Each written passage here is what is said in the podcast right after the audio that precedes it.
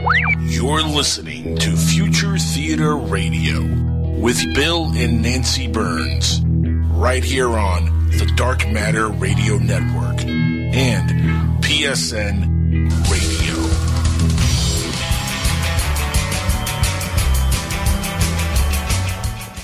Hi, everybody. It is May 16th, 2016, and we are your co hosts, Bill, that's me, and Nancy Hello. Birnes, and we are broadcasting on Future Theater Live from the banks of beautiful Primrose Creek in downtown Soulbury Village, Pennsylvania. And our producer is the wonderful Angela Spino on Hola. the PSN Radio Network and the Dark Matter Digital Network. And our guest tonight You forgot Is Chris already. Adam Gorightly, and joining us on the phone tonight because he needs a new headset apparatus is Chris Brown. because he was chewing on it like if it was a, a toy, like if he was a dog and it was a toy and he was just chewing on it. Gotta stop chewing on oh, uh, your headset. Gotta stop. No, I, I, I just, I disagree. I've gone through at least three or th- three of these. But you also said you were chewing it on, on, on them also. Well, yesterday. yeah, I Exactly. slipped. I I blame myself. rest my case. Thank you very much. I blame myself. I was skyping with them, and I slipped on my mom's desk uh, deck. And when I came down, uh, flick, I didn't break the computer, but um, it kind of bent them up there on the one side where they went in, and then it got. I think it pulled real hard, and that may have been where the short had started on the ear. And so from then things just went south. I tried to piece them together with tape. And, and well, they only lasted for just a couple months after that. And Oh, they did last. weekend- Well, okay. Let me ask a quick you question should of you ashamed guys. yourselves. Um, a few a few weeks ago, after the show, actually, I um, didn't realize that my computer cord was in fact um, fraying, F R A Y, fraying, right? And um, when I went to plug it in, a loose wire hit some metal, and there were sparks coming out. I thought it was the end for me, and so it was fine for my computer. My computer's fine, but I want to ask you guys: Can I just tape those wires up? And will they be good again? Just you know, or do you have to strip them out? And Hmm. I wouldn't give you an answer on air because I don't want to be liable in case you blow your house up. I'll, I'll look and see. Actually, I suppose.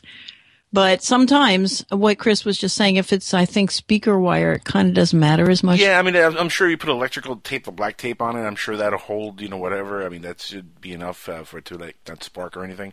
But that's scary. I mean, so was it the spark, the actual back of the Well, computer? it was it was quite a lot of stuff. It it was actually you could see it. I, I was in the dark. I was in, in bed in the dark, and you could see the kind of green light going across you could, the boards. You know, inside. It, it- this is an old MacBook Pro from 2009. Everything tonight Ah. is from 2009. Uh, our guest tonight. Speaking of which, uh, 2009, I still have. Born in 2009. Oh, No, wait. no, no. Well, that'll be a very young guest. No, uh, I still have my headset that I bought in 2009. Okay, well that's should be- weird. And it still works beautifully. And I actually, I, I u- my dad uses it for his Spanish podcast, and I bought another one two years later, and I still have that one. Well, maybe you're just a you're maybe you're a machine a beautiful machine whisperer. You know, actually, Mm, beautiful uh, condition. I was Beautiful. talking to Angela um, after the show, one of the shows this week. It was either our show or or, or Skywatchers. One or the I other. was shocked, shocked. When I tell this to Bill, he's going to be shocked. Do you realize this? Angel has a full head of hair. He simply chooses to shave it. And, and, and the reason is hilarious. Um, I hate you, Angel. I know. Uh, really, are we going to share this horrific story on the air? Really? It's such a funny story. I mean, he has a complete head of hair that he is he's not, you know, like slow balding young man. Not at all. Trying to look, you know, not like a balding guy. And I'm uh, just trying to look hip because being bald is hip. well, no, but his real hair has a dent in it now, like a permanent dent. He he he put uh, what are those things called? Cornrows when he was a youth. And he Yep, has a yep. I had cornrows in my youths. Yeah, and he has a permanent dent in his hair that when he did grow his hair out, it was still there. And of course, that would that wouldn't stop Bill for a second. You know, are you kidding? Thank you, Nancy, for embarrassing me live on air. Thank you very much. It's How do you have a dent in your hair? It's not really a dent per se. She she's not really explaining it correctly. I wasn't planning on speaking about this uh, tonight, and fair warning, future uh, theater fans. Last And time I tell her something personal like that. Yes, and guests. it'll and come up on the air. Uh, no, it, I used to have cornrows as a, as a youngster because for you know, you know I did rap music and stuff for a long time, and and I for years and years I had my hair in cornrows and stuff. And when you have them in that setup, you have to have a lot of like you know chemicals in there to make sure it Right, stays. it's a permanent. Right. Right, what it is. So I had a lot of uh, a, a lot of chemicals through the years go through my head, and one time back in 2002, I think it was, um, I had taken off the cornrows because I was going to go to a different place to get them done. You know, they were going to do a different setup, and when I just left them, you know, alone for a little bit, I noticed that I had in between the hairlines, I had like huge gaps of hair missing, and you know, like the cornrow lines. Stripes. You had Right. stripes. So I literally had stripes going all the way down there with really big chunks of, of hair missing. And I started like going through it and I was like, wait a second, there's like almost like half an inch within each one that that has like just a line that is completely missing. So I went in and I asked the the stylist and uh, they told me, no, you know, let, shave your head, see if you know, if uh, it'll grow back. So I shaved my head and I let it grow back a little bit. And as soon as it grew back, it looked the same, like the lines are still there permanently. So I said, okay, I'm just shaving my head from this point on, and I just decided to shave my head from then on. But if I grow my hair out, you will Well, see. maybe the it'll be lines. good now. Yeah, no, I could grow it out, and you can still see the cornrow. No, you, I can still do it now, Oh, it still happens. and it still happens. Yeah, I actually grew a little bit of it out a few months back, and sure enough, thank you, Nancy, for that. yeah, 2009. as we, you know, 2009. Now, um, I also wrote to Adam very quickly to say I don't want to um, uh, shock him, but I but I was researching other things tonight because he's a world of interesting stuff. So when you go and you click on the links, you have a lot of fun. And I wanted to ask him about a story that he first wrote about in 2009. Um, and it's about Is Tuesday that about Weld. cornrows? No, it's about Cornrows? No, Tuesday no. Weld, the actress. Uh, This is all Illum- Illuminati. Tuesday Weld. Tuesday Weld. Never heard of her Oh my goodness. Or him. Oh my goodness. When you or them. No idea. Ooh, when you put her in the Google, you Okay. will and just put images, you will love her. Love her. Everybody Tuesday loves- Wells, you said. Tuesday, Tuesday Well. Weld. W E L D. a, a, s- a- a- a stunning gloriously pretty actress back from the 1950s and 60s. She was in a movie with Eli Wallach. Sweet Bird of Youth. No, No. Sweet Bird of Youth with Joanne Woodward. Mamacita. Yeah, she's a looker. Yeah, but um, she, and she was, was in, in, the, in the Eloys. In, she was in Time Machine, right? She was with the Eloys. she was Oh. right. You Yes, know yes. Yeah. No, that was Yvette Mimieux. Was that Yvette Mimieux? That was Yvette Mimieux. Mimieux. Oh, never mind. No, Tuesday Weld was girl, in the though. television show Dobie Gillis, but she was also in, I think it's Doll Baby is the movie where she was um, Yeah, Baby Doll. Baby Doll. Baby Doll. In Eli, very, very important movie. Well, in fact, the, the style of um, pajamas she was wearing in that movie, she was supposed to be white trash. And um, the style of pajama became known as baby doll pajamas That's to, this, right. to this day. And that's even you young guys might know what that is. It's sort of puffy sleeves and short, little dressy thing. hmm Tuesday Well, she was a real ingenue, but there's some amazing stories about her from the occult side. A whole lot of stuff, and I would like Adam. I, I, I'm hoping that Adam got my email. In fact, I can check and see if he did, and see if he's prepared to dredge this up from 2009. And I'm sure he is. All stories I can bounce off Dwayne Hickman, who played opposite her on The Many Loves of Dobie Gillis. Yeah, she was beloved of uh, by her actress, stuff like that. But um, and and tonight we were going to talk about uh, Carrie Thorne. Oh, first, first, first, before we talk about before we get too far away, Chris has a report from the field from exactly what we should be talking about here, which is the UFO convention in McMinnville, right? Oh, McMinnville. Go go. ahead, Chris. Yeah, yeah. Huh? I did. I experienced it this Saturday. It was kind of a hit and miss thing with me being able to speak. That was the whole game plan was me being able to have time. But unfortunately, with the um, speakers that were scheduled to speak to the MUFON people that just wanted to get up there and do their little things was in between time of those people. Ah, So, um, and it ended up that we showed up there at 12:30 in the afternoon. I got a hold of the uh, state uh, Keith Royale here, the MUFON guy, and he said, "Well, we just got over with the one talk. The next one's not going to be till till six o'clock tonight." Meanwhile, it's 12:30 in the afternoon. I'm my mom, my kids, and blah blah. So we just went there, and um, they went in there. The place is oh so busy. The whole town just comes alive. It, it literally, it, it's it's like nothing you ever. Well, did you, um, dress up- People. Did you dress up Bean? No, we didn't dress up Bean. We tried, but the problem of it was it was raining. Ah. Really super hard. Here the day before it was 93, almost 90 degrees, and then I'll go and all of a sudden it was 58 degrees. The next day raining, and so we went in there. We went uh, walked around and walked on the street. The first month, first person I came up and seen at the um, um, Oregon Hotel, which is the McMenamin's pub there. It's uh, McMenamin's Hotel. It's like a pub thing. Anyway, and with Clyde Lewis, talked to him, said hi, and did my thing there for a little bit, and um, just for a second, kind of caught back up with him later on, got a picture, and then um, really there was just so many people. There's just, just thousands of people, and you could hardly even walk, and it was raining hard, and everybody's walking on the, you know. Uh, well, was it inside? and- Is it out? Uh, it, it's in the town as well as in the hotel. It's in the town, yeah, and pretty much all the little shops in there, all UFO do with anything. It's like Roswell uh, Yeah, it in sounds July. hmm Yeah, that's exactly. It's compared to that. They call it the the world's biggest uh, UFO festival, but then you got Ro- Roswell and all these other people claim different or whatever. But uh, I don't see how it could get any bigger. Um, so we um, went and uh, did the did the parade, dealt with the rain here, Oregonians do. We'll deal with it, and um, it was fun. They had all kinds of things. I'll post some pictures here pretty soon here in the in the um, in the PSN chat of the uh, pictures we took. I couldn't get a lot of them because well, I just let the kids get up there front and and uh, and get all the candy and all that, and well, didn't help. I'm six foot four, so. But um, anyway, and then I later on made my way kind of um, well. We were going to go home, and we are all getting in the car, and all of a sudden, uh, the guy uh, Keith called, and I hadn't had a chance to run into him, and said, "You still here?" I said, "Yeah, I'm still here." And just getting ready to leave. Well, why don't you come see me? So my mom stayed in the car.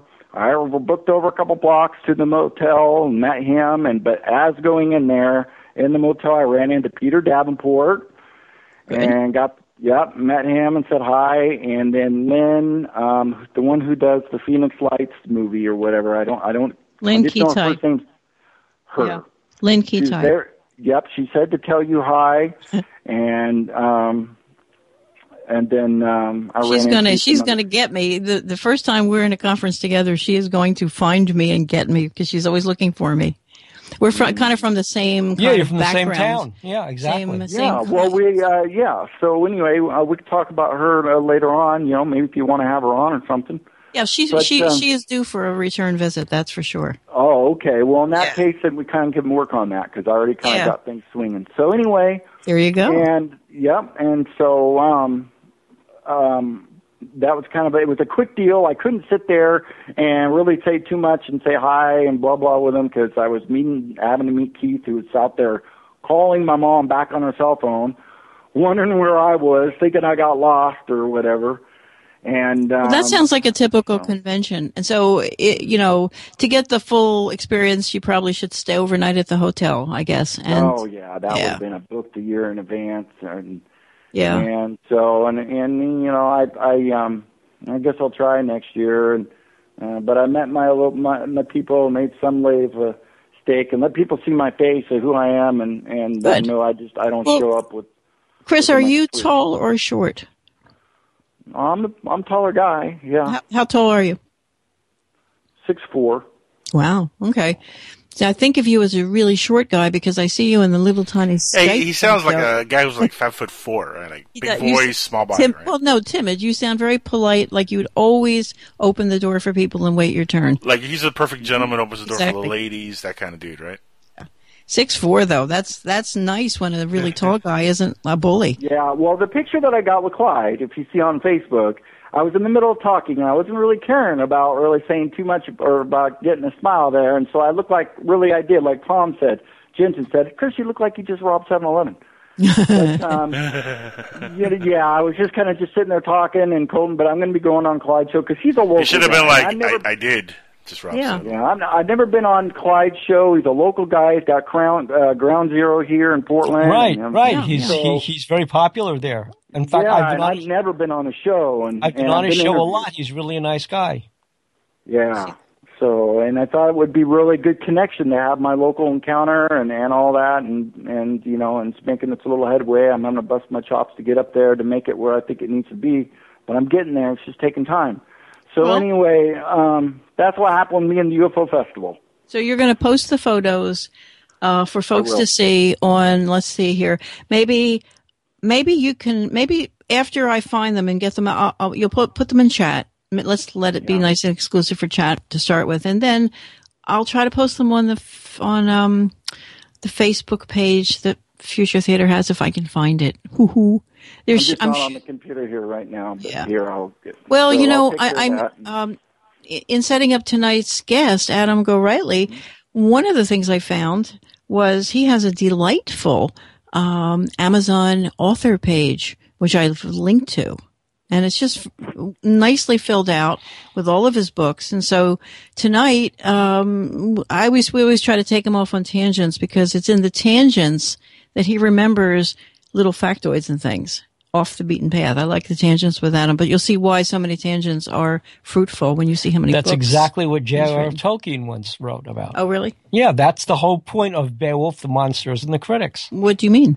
What do you mean? that you the mean? story is told through the tangents, not through the main storyline. It's the tangents that move the main storyline along. and this is who? This is um. J.R.R. Tolkien, This the is- famous Tolkien. Yeah, but this is of the whose theory? Lord of the Rings, yeah. No, but but you're saying this is um. Was this your mentor? Your Oh, I, I wish. No, no, no, no. He was somebody, obviously. Um, th- who is the scholar you just said wrote this book? about Uh, Tolkien and Oh, oh, oh no! It's an article. Uh, J.R.R. Tolkien was um, a professor of Anglo-Saxon at Oxford. He's the author of Lord of the Rings. Yes, but, and the Hobbit, and the Hobbit. and the Hobbit. Yes, Right. don't Well, it's all in the same series. But. Correct. Yes, yes, yes. what Tolkien, Beowulf criticism, really up until so Tolkien was a Beowulf critic. I wonder Tolkien if was, Tolkien was Tolkien. uh, Tolkien was a medievalist. He was a Beowulf critic. He was the he was the editor of of the the major editor of the poem Sir Gawain and the Green Knight in Middle English, and he's a very very important guy in medieval studies. Okay. He's the And That's one- what I wondered. Yeah. He's the one who changed Beowulf criticism forever by and he's saying pointing the story is being told. by pointing out that the story is told by other stories through the storyline. The storyline in Beowulf is a very weak storyline. It's only a story of, of, you know, going to Denmark and fighting this like awful monster and coming home and then somebody awakens a dragon and then Beowulf is the king and the dragon kills Beowulf. But the point of how the story moves along is through all these ancillary tales of other heroes in that culture. And so it was Tolkien who said that rather than just a pastiche of different stories, it's actually the stories themselves that impart meaning to the story of Beowulf and move it along. And that's mm-hmm. why it's really important. And so a criticism of Old English poetry changed forever because of Tolkien. Mm. Interesting. And he was correct in this, you think? Oh, absolutely. I wonder if he tells a lot of interesting stories in Lord of the Rings um, in the side stories. I- Well, he I guess does. When you read the books, when you read the books, as opposed to watch the movies, when you read the books, you find out that Lord of the Rings really is a string of side stories about the various characters, whether it's the trees, the Ents, Tom Bombadillo in the forest. Um, it it's those stories that are woven together as the ring bearer, as Frodo Baggins makes his way toward the um, pit of doom. And then they made a bunch of movies about a bunch of little people walking in the woods. That's what Lord of the Rings was to me. Mm, well, it was about also trying to get home. I love I love some of the bits. from- Right, they were walking trying to get home. It was just Yeah. a lot of walking, and then they walked some more, and then they finally got to the place they were going. You know, trying to get to so they could drop the ring. Then they dropped the ring, and then they they got to walk back home. It's a lot of walking in that movie. Like, couldn't like the wizard just like create some kind of like a, a big bird or something so Frodo could just like hop on it and Well, just they fly occasionally him they to the occasionally do when you see and- what Place. Tolkien, when you see what made it a lot easier. no, when you see what Tolkien is actually doing in that trilogy, the whole point is he's describing an age and he's describing what happens to that age and kind of the the the foundational story is this is how the world of the age of men, the age of human beings, men came to be out of all the chaos. Was he also describing the industrial industrialization? Well, he was describing Europe in 1938. That's, what That's he was describing. Yep. Yeah. because that's when it was written in the 1930s as Mm-hmm. Nazism and fascism began to spread across Europe. Middle And Earth have- was really Nazi Germany. By the way, we have a caller who's joined the show. Caller, you're live on Future Theater. Welcome. Hey, good evening. How's everyone doing? Good. Good Hello. evening. Welcome. This is Jeffus. Hi, I haven't called in a while. Hi, How are you? Hey, doing great. Hey, it's a great topic tonight. Um, you're talking about Tolkien and the um, the various storylines outside Right. of the main plot. Right. Right. And I think one of the ones that um, I, I read the books extensively as a child, but when the movies came out, I liked the movies. But one of the storylines that I Too really much liked- walking, right? Just too much walking in those movies. yeah. Well, I mean, the book, if you read it, it The it's books are pretty magnificent. interesting. Yeah, they're they're because if you look at a couple of characters that the movies that you know they focused on them a little bit but not a lot was Merry and Pippin Right. of course. Yeah. Right and I think what they never touched on in the movies was when Merry and Pippin were with the Ents they uh, drank uh, from a special spring that came out of the ground and they were called Ent drafts like a draft of beer Right. so they drank these Ent drafts, and by the time they were actually in the main battle, um, the battle scene at the end of the movie, They were and drunk Um, at that point. no, they were as And tall as humans. buzzed. Oh, They Oh, Right. wow. Exactly. Right. No, Right. the yeah. Ent drafts actually made them grow, and they were as tall Ah. as humans. And so Frodo, not Frodo, but um, the other Sam people who'd known them Sam- before, they hadn't met him Yeah. at the battle. Yeah. wow, wow. Because wow, so that, so some kind of potion changed them forever.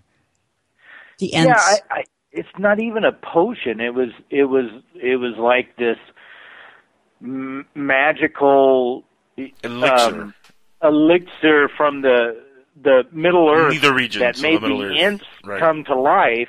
It made the trees come to life, and it made them grow into almost the size of humans. So Well, they these say- are the well, you know, even that get- even the trees walked in those movies, man. It's true. It's true. But why, what what was Tolkien meaning when he had the trees come alive and all that? Where, where's he getting all that? Do you think? Because this is because what he's doing. There's a very very okay. There's a very What is he famous. Okay, so we'll go right through the break. But there's a very very famous Old English poem called "The Dream of the Cross." It's called "The Dream of the Rood," and in this poem, it is the tree that is being chosen for the cross of Jesus Christ. And so Old English poetry at that point was at the time that Christianity um, was just taking over Anglo-Saxon England.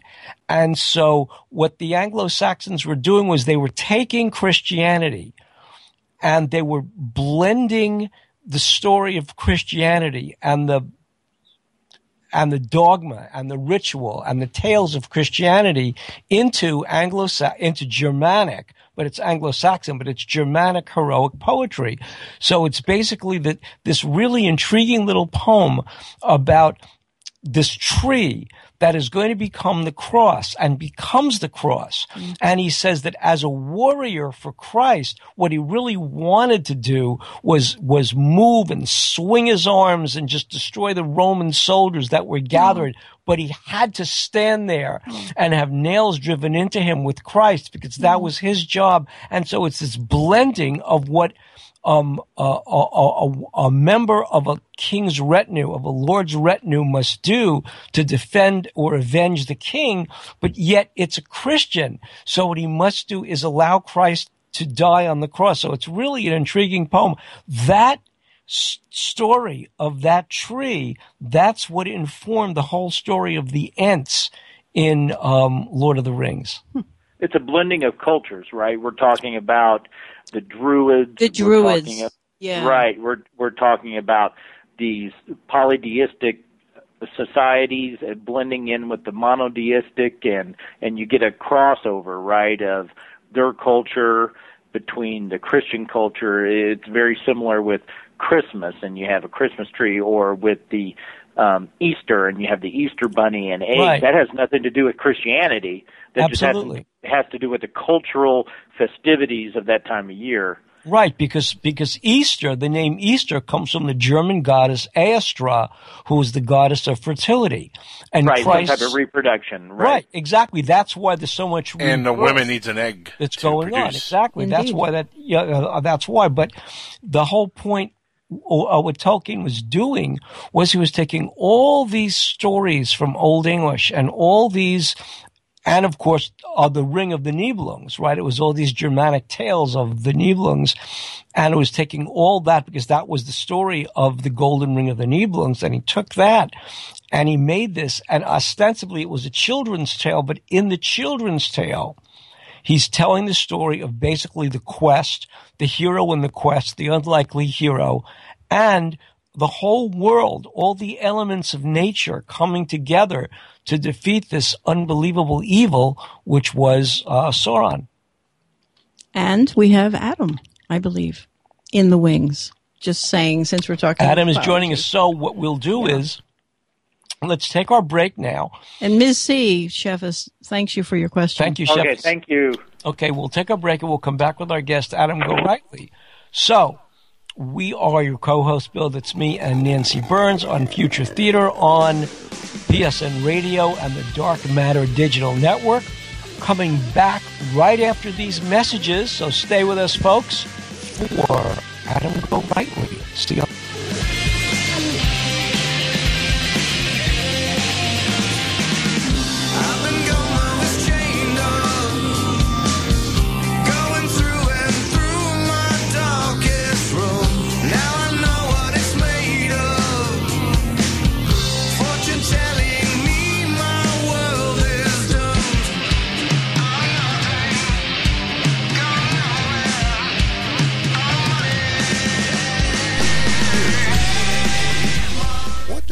California gold rush of the 1850s, secret societies, coded messages, mysterious 19th century flying machines, and an early 20th century outside artist named Charles A. A. Dellschau all have in common? The Secrets of Dellschau by Dennis Crenshaw and Pete Navarro. Go to www.secretsofdellschau.com to learn more. Put a team of professional consultants behind your home or business computer with Key Information Solutions, providing solutions to your internet and computing needs while keeping you on the cutting edge of technology. Preventative maintenance and networking support, hardware and custom built computers. Let Key Information Solutions be your personal tech staff for your home or office with affordable hourly, monthly, or annual rates to fit anyone's budget. Call Key Information Solutions now. 954 973 3374. That's 954 973 3374. Or visit keyinformation.com. up in the sky. It's a bird. It's a plane. No, it's SupermanHomepage.com, the number one Superman fan site in the world. SupermanHomepage.com, covering the world of Superman from the 1930s to today. News, reviews, rumors, and reports. SupermanHomepage.com for all your Superman comics, TV shows, movies, cartoons, radio shows, and more. Everything you ever wanted to know about the Man of Steel and more. SupermanHomepage.com. 4,734 UFO sightings in 2007.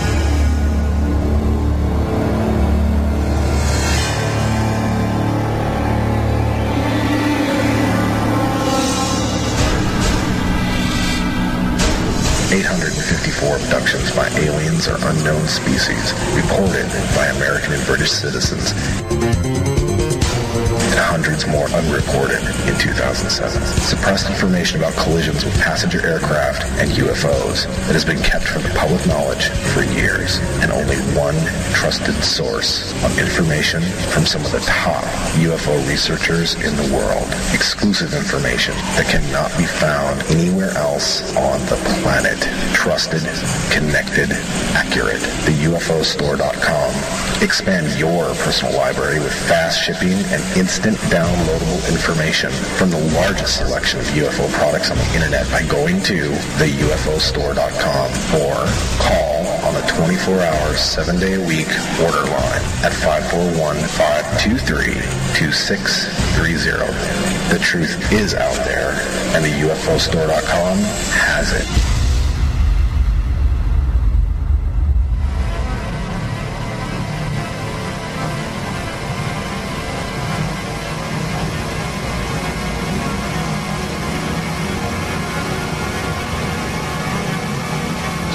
And we are back with our guest Adam Gorightly on Future Theater on PSN Radio and the Dark Matter Digital Network. Thank you for joining us, Adam. It's really good to hear your voice again. Yeah, thanks for having me on, guys. So um, I know that we're all really busting to find out the real story. What fascinated you about Tuesday Weld? But Nancy has advised me to go conventional first. So yeah, go we'll, ahead. we'll do the Tuesday Weld second. But I, I wanted tonight um, a thing we haven't talked about very much at all. And I was listening to some of our older shows with you, so um, I thought we'd talk about tonight Robert Anton Wilson to start with, because I believe that you are are you his official biographer at this point? Would you say? No. In, in fact, somebody else is doing a biography of him right now. So I'm not. I know, you know, quite a bit about him and his involvement with uh, Discordianism and how, you know, the uh, evolution of uh, the Illuminatus trilogy, how that came to Yeah, be. t- tell us how tell tell us how you met. Well, I met him through. Uh, I started working on a book on Kerry Thornley around. Uh, oh boy, it was around the year 2000, and uh, Thornley just briefly, you know, he was uh, one of the founders of the Discordian Society, kind of the spoof religion, but he also had a connection to Lee Harvey Oswald and uh, the Kennedy assassination, and Jim Garrison thought Thornley was involved, was an Oswald double, all this crazy stuff. Then later on, Thornley claimed he was a MK Ultra mind con- mind control victim and a uh, Nazi genetic breeding experiment. All this stuff fascinated me about the guy. And so he had been friends with Robert Anton Wilson, so I decided to write this biography of Thornley. Of course, I uh, sought out Robert Anton interview uh, Wilson for an interview, and that's how I met him back in Okay. 2001. Yeah. Okay. And he had, uh, and Thornley, when we were talking about Thornley on our last show, we had mentioned to you that it was Sandra London that had hooked, I guess, Bill up with yeah, Thornley. I, I met Kerry Thornley. So crazy, um, yeah. It was all the way back in 1992 when Mm, Sandra okay. London. Yeah, because I'd been working with uh, when we were before we got to California back in the 80s. I was uh, working with Joel Norris for the book Serial Killers, and through and we were, had met Sandra London, who contacted us about Otis Toole, who then was still alive. He was in prison in Florida, and it was through that connection that we met Kerry, uh, that I met Kerry Thornley, and was going to do a book with him. Actually, um, Oh, cool. never came to be. well, um, I was I wasn't aware of that. Yeah. um, Adam, were you, uh, are you aware of, uh, Robert Morningstar to start with? The fellow Robert Morningstar? Uh, somewhat, yeah. I'm, I'm familiar with the name, but uh, I think he's done some stuff on the. ca- Yes. U- UFO Digest. He's done a lot of stuff on the Kennedy. on the Kennedy thing. Yep. And he said that he is the one who brought up the um uh, Lordy uh Cruz father, Rafael Cruz. Rafael Cruz, being in New Orleans in the same circle. So, I mean, have have you followed that one at all? Uh, not much. Uh, to tell you the uh, truth, I haven't seen any uh, really overwhelming evidence that uh, really suggests it's Ted Cruz's father. Well, that's well, uh, that's we're going to have uh, Robert on in a couple of weeks, and we'll ask him about it. But um, I- don't know whether you know whether the, the Cruz story intersects with the Thornley story, but um, and I can't find it right off right right at the moment. But but the someone else said that they leaked this story to the nation, not Robert Morningstar, and that person has been found dead. So I point that out. Sure, yeah, I've heard heard some of these rumors swirling around. Now I haven't Yeah. looked too deeply into Yeah. it, but yeah, pretty interesting. Yeah, so but there's yeah, that. it's so- something that uh, as soon as Trump heard that, he latched onto it and uh, Well, started re- repeating it. but the funny thing about it, though, Nancy, when when when talking to Robert, uh, it almost he made almost sound like the uh, you know the involvement that Ted Cruz's father had was not only minimal, but that it almost uh, made Oswald look like he was a good guy, hmm Well, a patsy. well, a the, patsy the, and a good guy. Yeah. the involvement seems to be uh, Oswald was handing out those fair play for Cuba Right. leaflets. Right, right, right. right. At, and, and there's that picture in front of the International Trade Mart, it's called, where Clay Shaw worked. That's kind of another connection.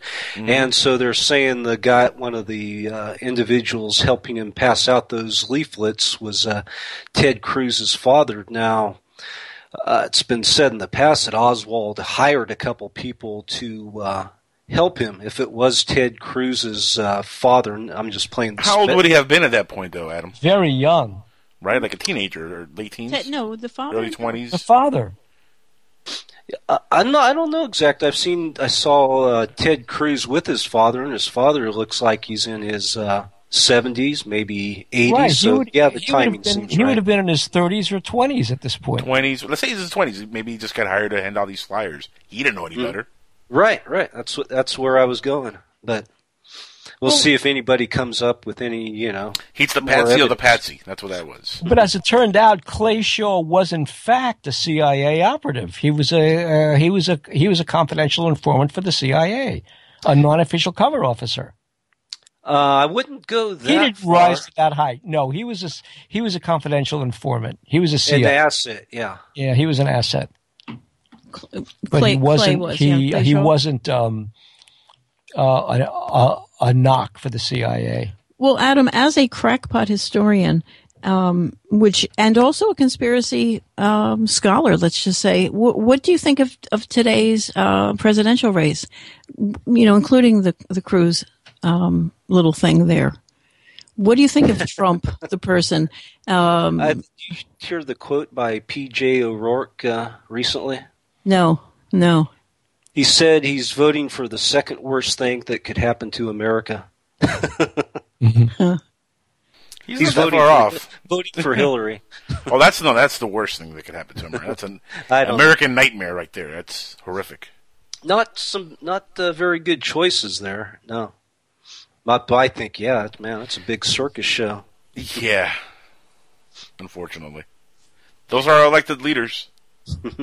Well, I mean, I, uh, look, I- I'll lay down my marker. Um, I think that Hillary is really being unfairly um, castigated. I mean, she's been in the public eye ever since um, she married Bill, and the two of them went to Arkansas, right from Yale, and um, she's just been getting a lot of knocks. And if she were a guy, I mean, I will take the reverse from Donald Trump. If, if she were a guy, everything that people are saying about her that's negative would be positive. She'd be an aggressive guy who's a, a heavy duty politician who, Who can get things done, necessary. who doesn't take any guff from people, who uh, who uh, who stands up for herself. I mean, look, they uh, they tried to even Trey Gowdy, who's no great mastermind himself, but even Trey Gowdy in the House, his own military advisor said that the stupid Benghazi thing was just a big farce. And so, and yet she had to sit there and take abuse from these people, the same people that um, gave her abuse when she proposed a, a health plan that now Bernie Sanders is saying is his um, for 11 Well, hours. I- yeah, I agree with you. She handled that Benghazi. I mean, but it was more than that. well. But it was more than that. It, uh, what was so infuriating was that it was the House itself, the very people holding those hearings were the ones who cut the funding for those consulates around the world that cut the funding for security, which Yeah, is well, one of the reasons ben, uh, Benghazi happened in the first place. There's there's always got to be a scapegoat for these things. Of course. Of and course if it's did. Yeah, if no. it's a democratic administration, then that's Mhm. you know who's going to get it. No, and the fact is that there was an article. What what what really um, got me incensed was there was a, a- some dumb comment by Jon Stewart, who actually I have a th- I have a, I have a thing that I want to really get Jon Stewart on. When Annie Jacobsen wrote the book about Area Fifty One, she threw and this was a few years ago. Annie Jacobsen threw in um, the story of what really happened at Roswell, which made no sense in her book on Area 51. I mean, that was like, who cares? Right? But she threw it in. Well, A, the story that she threw in was a cover story that was told to her by someone. The cover story was a short story by James Blish. Anthony Bragalia found out who told her the cover story, but the cover story was a total joke. And I mean, it was just uh, just to, in one sentence that the crash at Roswell really was the Horten brothers flying wing that uh, w- uh, that had been brought to Roswell and crashed, and in it were mutilated children from Josef Mengele, and that's what And this really is in happened James at Roswell. Blish's story? right? And so Jon Stewart fell on his face and said, "Finally, somebody told the real story of Roswell," and and and I almost blew my stack. So that was one thing, and then he was writing the other day where he gave some answer about why Hillary Clinton was inauthentic, was too brittle, didn't come across as like human, and and the fact was it was a to- uh, he's completely wearing blinders. If you had been what he what you're looking at with her is scar tissue. When you have the that level of assault for 30 years of your life, this unrelenting assault for everything from the way you wear your hair to getting the Benghazi flu to Foster Gate to Travel Gate to Whitewater to this gate and that gate. After a while, you become a very cautious with the media, very measured, and you add to that the fact that she's a lawyer. Now, when you're a lawyer, the the mental set from day one in your first day as a 1L, the uh, the mental set is look at the downside before you look at the upside. In other words, do no harm. Take as little risk as possible because you're working for your client. You're not like a person who's working for himself or herself. You're working for, for your client. You're in an agent situation. So as a result, it's the client's interests that come first before yours. Consequently, you always have to look at the downside and be cautious. That's why when people talk about, oh, it was a very lawyerly statement, a very lawyerly this and a lawyerly that, because you know what can happen when you make a mistake and it's not you, but it's your client. And so that's, so, so she is imbued with that way of thinking. And that's how she spent her life ever since leaving law school. And so that's why she's the way she is. But then the, the magic of Hillary Clinton is that everybody loves her when she has a job and she's doing her job. She's well loved. Her ratings are high. She gets this praise. She's quiet. She works hard. She does all the right things. But when she runs, oh, she's too aggressive. She's a politician. She doesn't mean what she says. And yet she's just like every other politician in any party that you're talking to. She could be Paul Ryan. If uh, I mean, that's how political she my is. thing, my thing about And her is not that it's not that she's that. yeah, but the thing is with her, I don't think is at least for me, it's not that she's aggressive. Is the fact that she lies on a consistent basis. Tell she me lies. tell she tell oh, e- oh, very easily. She's come. Uh, in fact, in the last uh, election, this election, she's been uh, very heavily talking about NAFTA. You guys know about NAFTA, right? Go ahead, talk Okay. about NAFTA. Well, hold on. You know about NAFTA. Everybody knows NAFTA. NAFTA. the- Everybody the- knows NAFTA. try- right. She is against NAFTA. NAFTA. Now she's completely 100% against, against it. She said that she's been against it from the beginning. Yada yada yada. This is a whole. This is a, actually there's a video on YouTube This which is really is well put together. NAFTA, not the Trans-Pacific Trade Partnership. Well, NAFTA, correct. She is against NAFTA, but here's the thing: who was the one that uh, actually put NAFTA into into? George H. W. Bush. No, actually, it was Bill Clinton, her No, husband. Bill Clinton Yes, yes. No, yes, yes. He's on the sign that NAFTA over. She was. Greek- No, yes. No, th- it th- was I'll- I will show you the video, and you'll be like, "Oh, Angel, damn!" It was Having a good, law. good old political It argument here. I'm telling you. law. It Telling you. was law. By the time Bill Clinton came into it was law. It had Bill been Clinton is the one that signed it. it- She was for No, it. She's on video. She is on video. no, he right. She implemented it implemented as a matter of She- law. Okay, but she is on video saying that she is for it. How NAFTA is great and how it's going to She's work. supporting her husband. But sometimes Well, nobody knew that the called being two-faced and a liar. Nobody knew the consequences of NAFTA when George H. W. Bush negotiated. I understand it, but then, but say that. Don't say I've always been against it- something that you've But not she, been she has said stuff like that. She says lengthy things like that, and people just say, "Oh, she's just flipping around." But but here's She's when you speak about lying, the, the the most egregious lie I've seen in a long, long time is when Donald Trump just recently said, "Now that's not me on that. I never heard that before." On on that stupid John Barron stuff where he's pretending John pretending. Miller stuff. What I mean, he actually, he actually, that would That's have a gone lie in away. real time. That would have gone away. And you're right. It was 25 years ago. But it's an he was this unnecessary lie. It's jerk gonna- in his 30s, um, running around with women, and the whole thing. He could have laughed it off and said, "Boy, was I an idiot back then." But he lied about it three days ago. See, I was going to congratulate us that we did not go off on a on a political tangent before Adam came on, and I simply wanted Adam. and then we did it as soon as Adam got here. Yeah, because Thanks, that, guys. because- yeah. Well, you know, you know that that nothing is as it seems. So I wondered what you thought of this new slate. I mean, are you hoping for a fourth or fifth party as the only hope for us, or what? What do you think? Well, it ain't going to happen this election cycle. So Yeah. you have the two choices. You know, the there's factions in the Republican Party talking about a third candidate. But Yeah. if that's, That's going to gonna happen, they better get after. it. And if it does happen, it's just going to take away That's votes gonna- from Trump. So And the thing that's infuriating is just what kind of a lie the Bernie Sanders campaign is. Because if Bernie, first of all, because this real, I, I was going to write a blog on this. If Bernie Sanders, you know, I mean, he actually goes on camera and admits the only reason he's running as a Democrat is that he can't get media traction as an independent. Then he complains that other independents who don't belong. I, I got into a fight, by the way, at at our local primary polling station with an independent voter. I got into a fight with her because she starts to create a scene that she's mad that she can't vote in this election. So she's standing next to me. So I finally turned to her.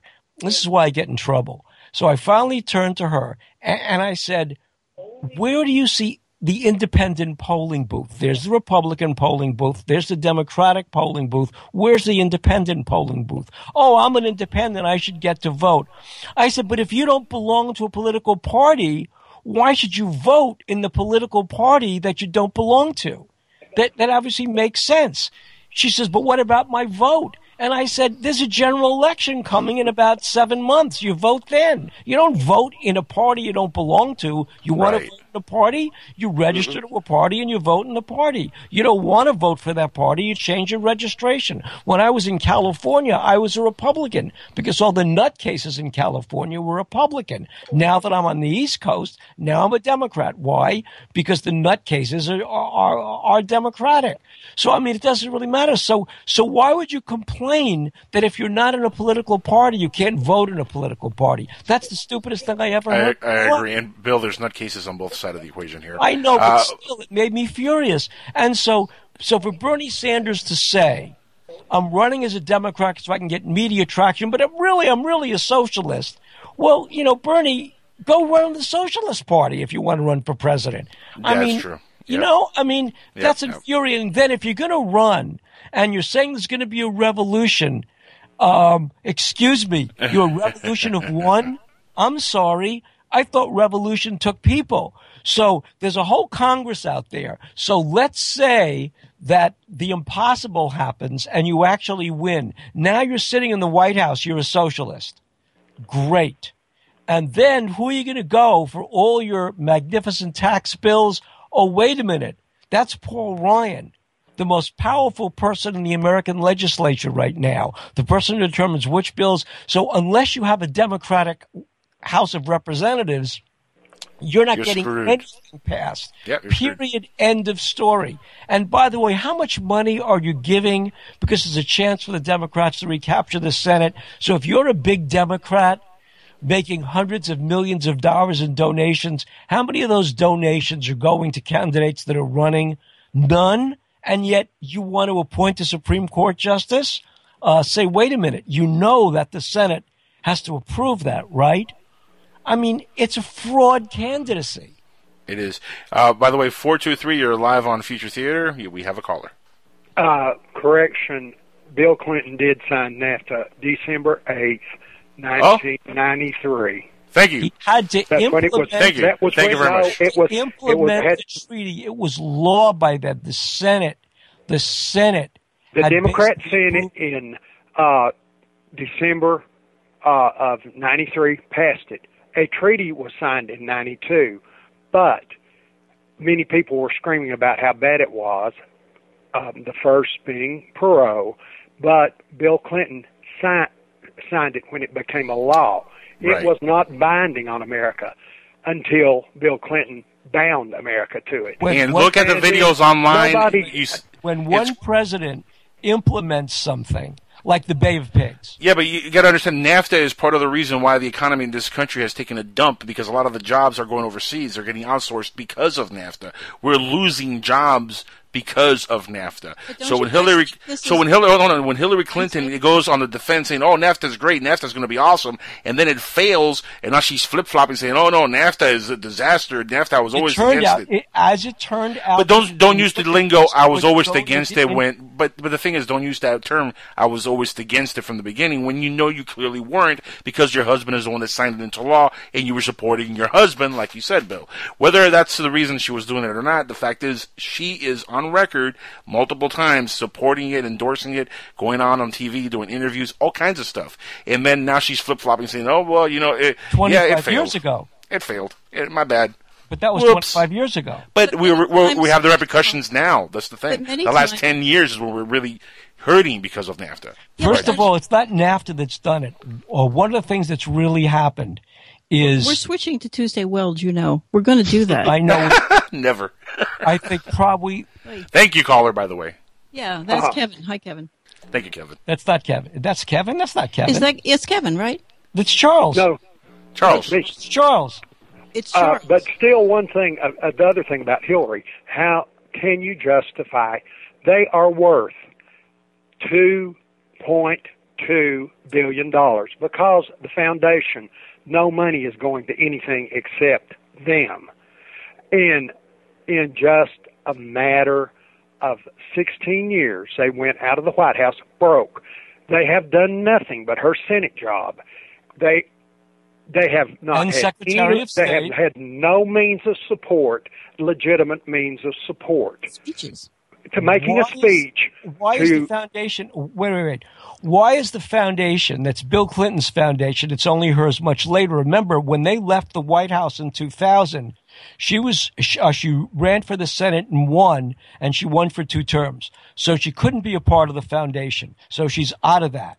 In 2008, when she left the Senate, she ran for president. But in by 2009, she was Secretary of State. So for the Do you think that she wasn't a rainmaker? That that uh, they were hoping that Pillow Talk uh, would get uh, things passed, which it does every single time. That's the only reason she was working for the Ro- Rose Law Firm because her husband was the governor, and she Well, he'd been the- favors for Walmart. Wasn't he the attorney general first in Arkansas? he was the attorney general, Right. and then she worked uh, while he was the governor. She was on the Rose Law Firm as right, a she worked in Rose Law Firm, exactly. and a rainmaker, and her primary uh, uh, portfolio was Walmart and Tyson Food, and she I got all the di- all the concessions to allow them me- to go into their. But tell uh, me why that's bad. No, I, I'm serious. I, um, I'm not trying to be naive. What uh, what I'm saying is, well, tell well, me just what on the tell point me of what's it. illegal about people- that. there, there is not supposed to be any collusion. Uh, a spouse is not supposed to collude and do favors and get other people to do things. They didn't elect her, and that, and she was crossing over the job from one job, her Well, job, they did ele- into uh, no, his job. They did elect her. When you elect somebody, when you elect somebody who's married, you're electing that couple. I mean, They're- believe me, they are legally not supposed to be lobbying that person. Melania Trump um, uh, uh, uh, uh, to be first lady. I mean, that's who they elected. So yeah, they elected Hillary Clinton. Hillary Clinton came out of a generation, the class of 1969, a very, very early generation where women were taking more and more of a role. I mean, I, I get sympathetic to that mainly because of my age, but I Yeah, get we some. want to get back to. I know, I know, but it just, it just It's not happening, Nancy. Let it's it not happening. I'm just, I'm just very sympathetic to that because well, next week, next week we can talk about this Good in the segue. first half hour. You see, But but uh, but Tuesday is you you do need to get to Tuesday because she Tuesday, was well, why? Go Oh ahead. yeah, she was the, one of the ultimate vamps, and uh, if it wasn't for Ann-Margret, uh, Tuesday Weld, and uh, Sandra Dee, she was a little too Oh, Sandra. nice. That but she was a little too perfect. But those are what got uh, teenage boys through the '60s. right, but I believe that, I believe that Tuesday Weld is sort of the poster child for the Illuminati, and Mhm. yeah, and so maybe we Acco- could. according Well, to some people. Go yeah. ahead, go ahead, Adam. Go ahead, Adam. She was like a teenage. Spin the was tail. kind of spin, a spin the tail. Well, this whole thing with Tuesday Weld got started. Uh, geez, I heard about this back. Uh, it's over been over ten or so years ago. as part of a uh, Yahoo group on psychedelic Texas music, and somebody in that group mentioned something about Tuesday Weld being the uh, Illuminati high priestess. I thought, wow, wow, that's kind of strange. So I got a hold of this uh, guy who posted to the group. His name was Douglas Hawes, and he said he had a source that had all the, knew about all these Tuesday Weld revelations, and the source was this character by the name of uh, Jeffrey Turner, who lives in San Francisco, or excuse me, not San Francisco, Santa Cruz, uh, California. So I met up with uh, these two fellows, and they uh, shared with me their all their revelations in this regard.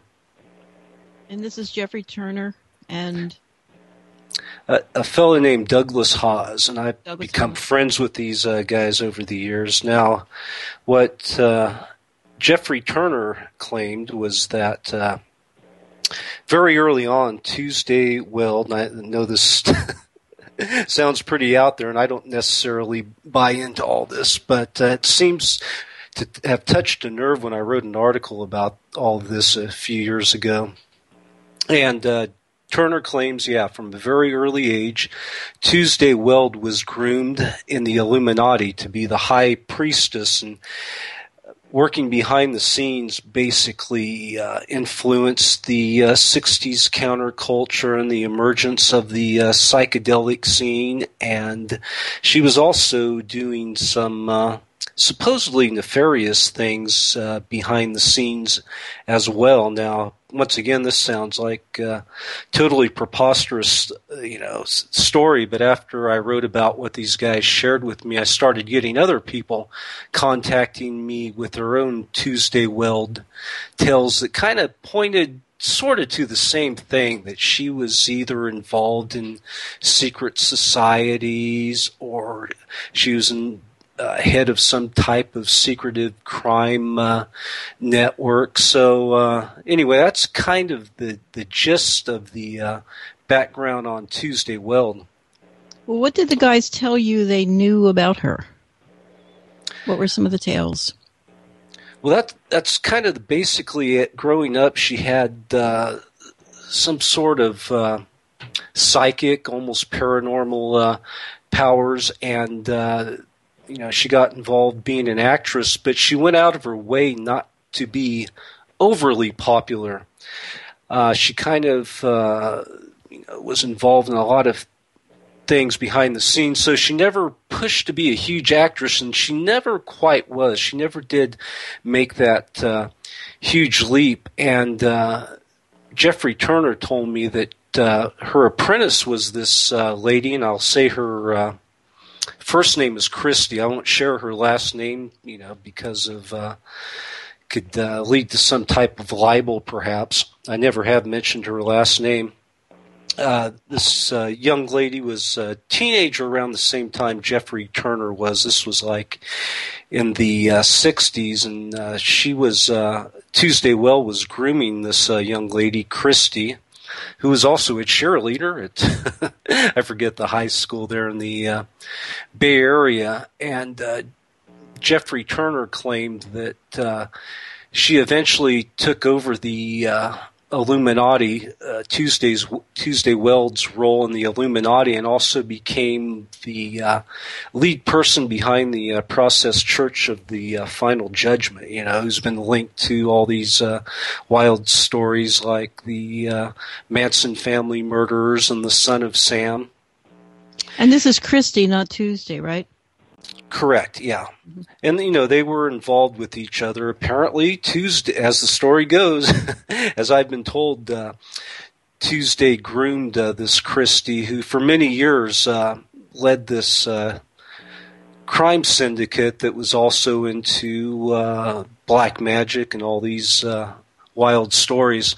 Once again, looking you know closer into this case, uh, Douglas Hawes, who you know is the guy who introduced me to Jeffrey Turner, he uh, there was a uh, some uh, legal action uh, that uh, was pursued against Christie and some of her cohorts. I think this happened more like in the late 70s, 80s, but for some reason, a lot of the information got uh, suppressed. But uh, once again, there uh, allegedly there was uh, some trial uh, transcripts that got suppressed in one way or another. So this information was never really released, and uh, Christie and her syndicate or her, her compatriots uh, were never uh, tried or pers- prosecuted for any of the bad juju they were supposedly involved with. Now, once again, I say supposedly, allegedly, because all you know these were stories that shared were shared with me, and I could never really verify any of this stuff, other than having other people contact me and uh, share other little tidbits of the story that seem to suggest there might be something more to all of this. Are we Now- talking about MK Ultra, or are we talking about the opposite, which it would be Aleister Crowley and some kind of group with him? I mean, in other words, or MK Ultra, or they, or both? Well, possibly they could be involved in a little bit of uh, all of that. I don't. Uh, Well, MK Ultra started up in the very late 1940s, early 1950s. Uh, the um, well, Crowley was late 19th, early 20th century, Yeah, but now we've also got L. Ron Hubbard in the picture. right? right? Um, because he seems to have some connections with MK Ultra. And you also mentioned that Christie seems to have been around when the drugs were around. So she was somehow or another maybe supplying them with drugs. quite possibly, if any of this story is actually true. Now, the story gets more bizarre. Let me take another step here. Uh, Jeffrey Turner claims um, oh, I'm trying to remember the name of the uh, singer now. Once again, I wrote this article about uh, ten years ago. I need to look. Uh, Okay, now the singer uh, you're talking about, the fact that she, Christy, is mentioned in certain songs like Ruby Tuesday, I Am the Walrus, the Beatles, and also Barbara Ann. Um, But that's not who you mean by art. By no, there. Tiffany is Tiffany Oh, is the Tiffany. young lady's name. She was a singer that emerged in. The, Oh my God, that That Tiffany, Tiffany- the young, the Tiffany that Tiffany from the malls. from the shopping malls. I think I'm alone now. Yeah, the shopping mall gal who. I uh, think I'm alone now. That's there you go, Angel. Huh? So what Jeffrey a- Tur- Jeff Jeff claimed that uh, Tuesday or uh, Tiffany emerged on the scene in the late '80s as kind of a combatant of uh, Christie and uh, Tuesday Weld, and uh, Tiffany was ahead of something called the All Nations Movement. And that she was also an interdimensional time traveler, and she was like Tiffany, uh, the pop singer, yeah, yeah, yeah. That Yeah. Tiffany. the one who dated one of the new kids on the block. Really? That's That's Tiffany. I told you- I told you this was kind of a wild- doing this video. wild story. This And is then- out there. I like this. Go, continue. This Go ahead. and and so uh, and apparently there was a secret marriage arranged between in my source here Jeffrey Turner and uh, Tiffany at one point when they were uh, younger. Now uh, don't ask me to get all in all t- all the specifics, but uh, But is Turner the guy with the helmet on your page? And, yeah, and, he, do- and he Tiffany's going to go for him. I got a question, uh, Adam, and this is legit Mm-hmm. because to, to me, all these pop stars are like demonic possessions come to life. Um, is there any chance that since it was back in the '80s and '90s that uh, that Tiffany and like uh, what's this other uh, Debbie Gibson and New Kids and all these other pop stars were all like put into position that they you know that they were in to like brainwash the youth and like do you think they were all kind of in on it? All these boy bands and all this pop stuff. Well, apparently Ugh. Tiff, Tiffany's a good guy this though. But uh, yeah, but t- is Tiffany a Christian warrior type now? That's what I. uh, perhaps I think they're all uh, evil, Nancy. I think they're all evil. All these pop stars, all of them. The the weird twist to this story is that you know there was a secret uh, marriage arranged supposedly, but that didn't happen be- between uh, Turner and Tiffany. She got married to somebody else, but during this uh, period in the uh, late '80s. Tiffany brought a lawsuit against her uh, parents so she could get uh, basically uh, free herself. I, Emancipate. Emancipated, yeah. Emancipation. Yeah, I forget that exactly. one. And she won that case, and uh, Jeff Turner showed up, uh, I guess, at the towards the end of the uh, trial to congratulate her, and he brought a bunch of carnations and a, uh Japanese ceremonial sword, which is some type of uh, symbolic gift. The police arrested him at that time, and he got locked up for a brief period. And they said he was a stalker of uh, Tiffany and he claimed, well, he was just a fan, and he was, uh, you know, there to uh, basically support and graduate, you know, congratulate her for her emancipation. Tiffany didn't uh, press any charges. Jeff went uh, free, and they've kind of they've been friends over the years. You can see some photos on the uh, web where he'll go to Tiffany concerts, and she uh, treats him very warmly. Well, She's still doing concerts. She still is actually. She was up to a couple of years ago. There's a It's movie. amazing. There's a movie called "I Think We're Alone Now." Yeah, there a, is. docu- a documentary. If you look on the web, and it was probably from 2000. And it's about the time I met these guys. Uh, there was a documentary uh, maker doing this film about uh, Jeff Turner and another uh, Tiffany fan. Pretty interesting movie. Now, some would say that uh, Jeff Turner is a delusional stalker and all of these things, but uh, you know, I've met the guy many times, and he, yeah, he certainly can go off when you start talking about uh, conspiracy theories and all this stuff. But the guy is a vast font of knowledge, and uh, perhaps he's got you know bits and pieces of the story uh, correct about Tuesday and the supposed Christie, and well, well, uh, who was giving him uh, the who was blessing the the supposed marriage between Jeff and Tiffany? Oh was- my God! We'd have to go back and read my article. I got the details. It was a family marriage arranged, and I forget. Uh, Tiffany is from another uh, country uh, in the Middle East. That that's uh, Wow. Wow. how those families do business. They arrange marriages. I mean, there's a there's a lot of. Uh, Okay, You mean now she's not white? Still. I don't believe so. No, Uh, she uh, she looks like it. She's very fair skinned and red haired. And you're asking me to remember a lot of details for something. You just ruined my childhood. You know that, right? okay, now what about wh- where does the tale of Druid conspiracy come into this? That's whole part of the Illuminati Druidic uh, connection that these guys uh, shared with me. Because we were talking about that before you came on, I believe. We were talking about the Druids and the Ents in uh, Tolkien.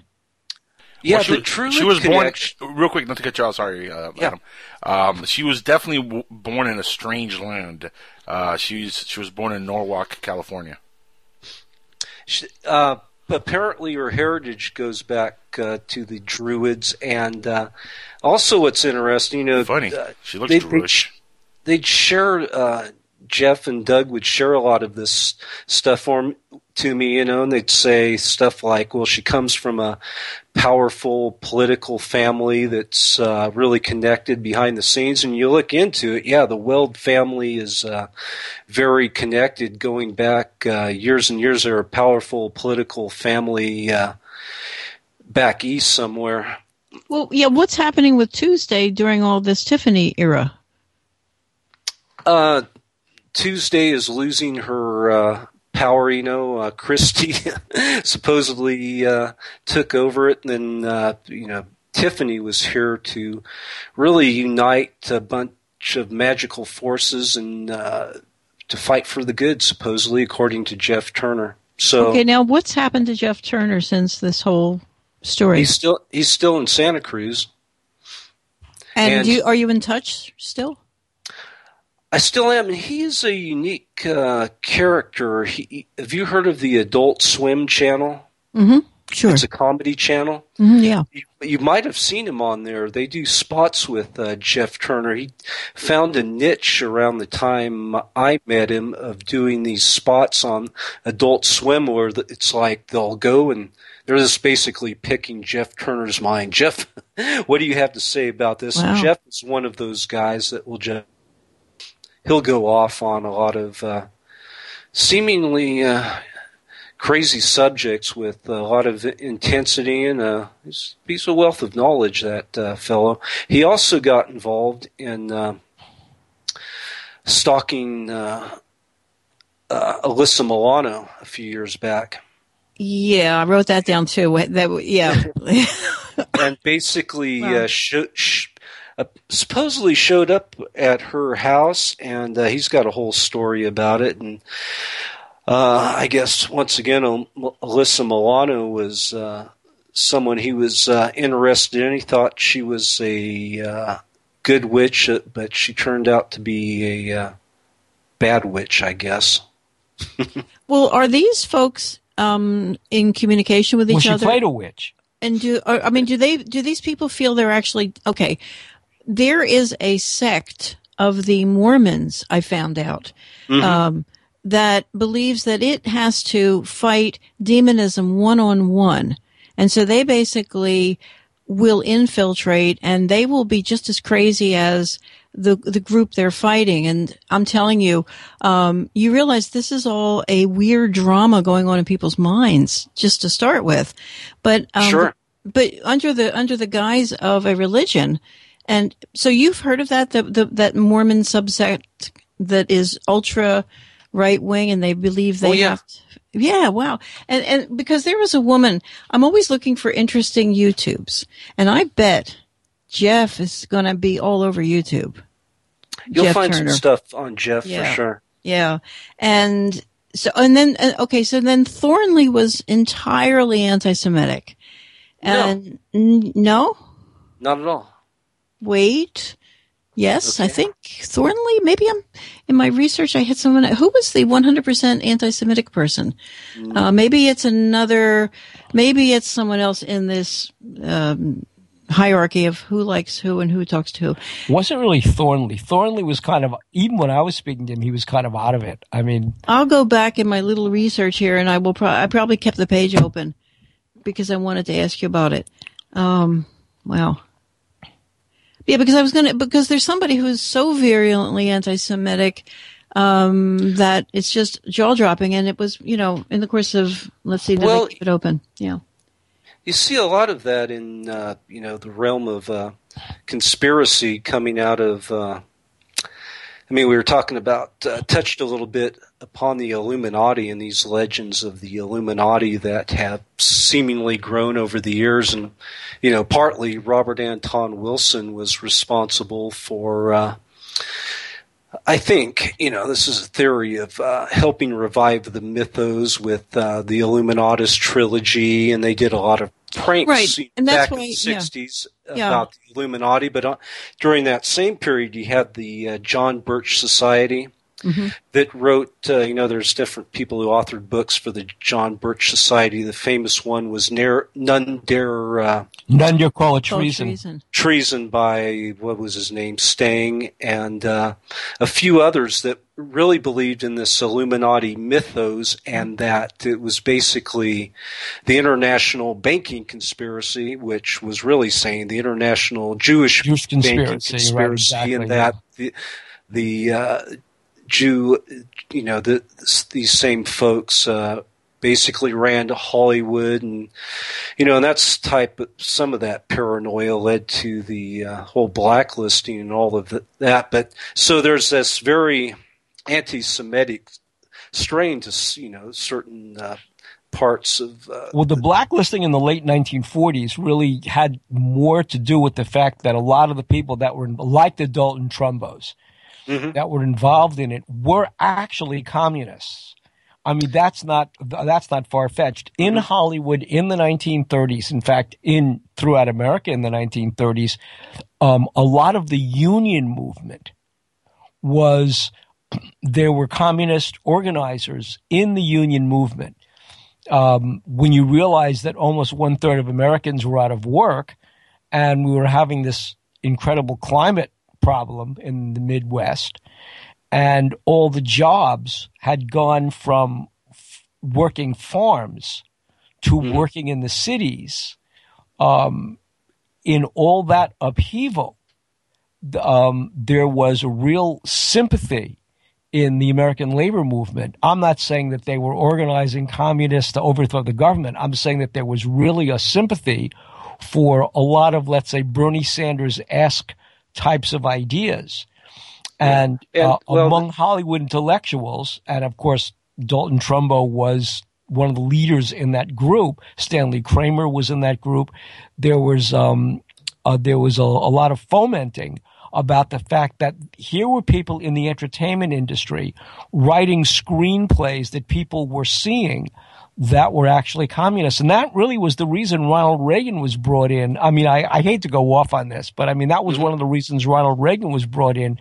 That the people who were most concerned about this, uh, bes- uh, besides your country club Republicans, were a good old fashioned organized crime cartels like Sam Giancana's crime uh, cartel in Chicago, who basically brought in people like Ronald Reagan to calm down the unions and to suppress that. And so the whole Hollywood blacklist of, of the late 1940s, the House Un-American Activity, and then later on, um, uh, uh, uh, Joe McCarthy in the Senate, all that grew out of this period right after uh, the war when Hollywood turned on its own writers for being seditious. And Ronald Reagan's appearance as head of as the Screen Actors Guild and was to stabilize the industry, clean up the unions, clean up the three guilds, directors, writers, and, and SAG, and um, purge communists out of the industry. And so that was that particular period from the late 1940s through the early 1950s. Now, the connection with the John Birch Society, though, they latched onto communism as this uh, global conspiracy, you know, the, the whole New World Order takeover, and they linked Right. that back to the roots of the Illuminati. So you know that's why the legend kind of uh, started growing in the '60s, on you know into the '70s, and nowadays you have really, uh, I think back in the uh, 80s with uh, some of the satanic panic stuff, and you had once again Right, uh, right. Ex- extreme people on the right who were anti-Zion and these type of things were also the authors of books uh, like Fritz Springmeier wrote this thing, The Bloodlines of the Illuminati, and a lot of people started connecting that with this trauma-based uh, mind control, and you had uh, a lot of uh, the supposed mind control victims popping up then, you know, with uh, like Cathy O'Brien and others who Well, were still- also you still do. There was the whole McMartin group too, Mhm. the satanic right. Well, yeah, and, and the McMartin thing coincided. Uh, I, I'm a baby boomer, and so up until the millennials came upon the earth, and now they are a bigger group. Ugh. Up until that point, anything the baby boomers did kind of made news, right? And so, yeah, um, That's the same thing, uh, you know, and, and I mean, that's the same kind of mentality with uh, the Amityville horror. Like, what is the worst horror of your nightmare dream? Like, you buy this house and it turns out to be haunted. Well, yeah. Now, and, what are you, know, going to do? Call the real estate walls. agent? But the, I mean, but the but the but the uh, satanic thing coincided with uh, Reagan was in office and he was pushing he was pushing from the bully pulpit and it was all throughout my little culture that you should be out there having a job you should be working as well you shouldn't be home having taking care of babies uh, you should have a Yeah. career because at that point the economy was needing two salaries to support um, the household, whereas before it was only one. Well, at that time, a lot of women were were running to the workforce, tossing their kids in work in um, daycare, and this satanic thing rose up. I think as a total guilt trip among the women. that's exactly right. You know, it feels like, you know, the way they turned on this teacher saying, oh, and they're, and they're digging, and, and these, these, um, fantasies of what was going on were so porn-horrific. You know, they were so porn tinged in their and this elaborate, lasted, and this elaborate- lasted well into the 90s, too. once you know once that information gets out there whether it's you know bad and a lot of it was inaccurate and confabulations and made up stuff but uh you know once it got out there and people endorsed it it's just like on uh, social media these days people post stuff and well, it's uh, true. I mean, look, I mean, look at what you're seeing now with the whole anti-vaccination movement. I mean, that is the real fear of parents who want to do the best for their kids. They're told by doctors to vaccinate the kids, and now suddenly the kid turns out to be autistic, may have no relationship whatsoever to the uh, vaccines the kid got, but just the timely correlation uh, is enough to say they're autisticizing. They're putting our kids on the spectrum through vaccinations, and and so that is the next wave of paranoia sweeping new parents. I think the most brilliant thing um, the advertising agencies and the pharmacies have created is the concept of a spectrum. Once you give people that, you can you can you can drug them so much quicker than if you've got you know you do have a disease or you don't have a disease. You're on the spectrum. You're in a precondition. That's right. Same Yeah. thing with ADHD. I mean, you have you have um, uh, you have teaching assistants um, for children as young as three and four years old, pre-K kids, who are recommending. These are like teachers' aides. These are like glorified babysitters. Since I taught at a school that taught teachers, believe me, I can be as derogatory as I want to, as I have to be. Um, these are people with like the skills of ants who are now diagnosing four-year-old children who seem too hyperactive, probably because their parents gave them too much sugar in their tang, and so um, they're now diagnosing these kids for let's really inject these kids with um, um, drugs that will ca- that will make them more focused, so they don't won't have um, um, attention deficit disorder. And the drugs are mainly methamphetamines. So, like painkillers are mainly heroin. So, um, you, uh, you've got kids that are addicted to methamphetamines right, uh, uh, right about the time that they're school age, they can graduate to painkillers that are really heroin by the time they're teenagers. So by the time they're in their 30s, they're committing suicide. And then we wonder why um, why uh, working class white families have the highest suicide rates in the history of the United States. Well, um, does does Jeff Turner admit to taking any drugs? Since he seems like an interesting dude. He has. Um, oh, but my brain isn't working now. He has that uh, condition that is called dot dot dot dot dot dot. Uh, Epilepsy, no, it's. It, oh God, I can't think of Tour- the. act- Tourette, Tourette's. You're getting close. Keep going. Uh, Uh, it, it's a. Uh, like a palsy? No. no, it's on the uh, tip of my tongue. Hold on, just a second here. Well, he's wearing a helmet. I'll, I'll in- get, in- the, I'll get the know. term for you. Hold on.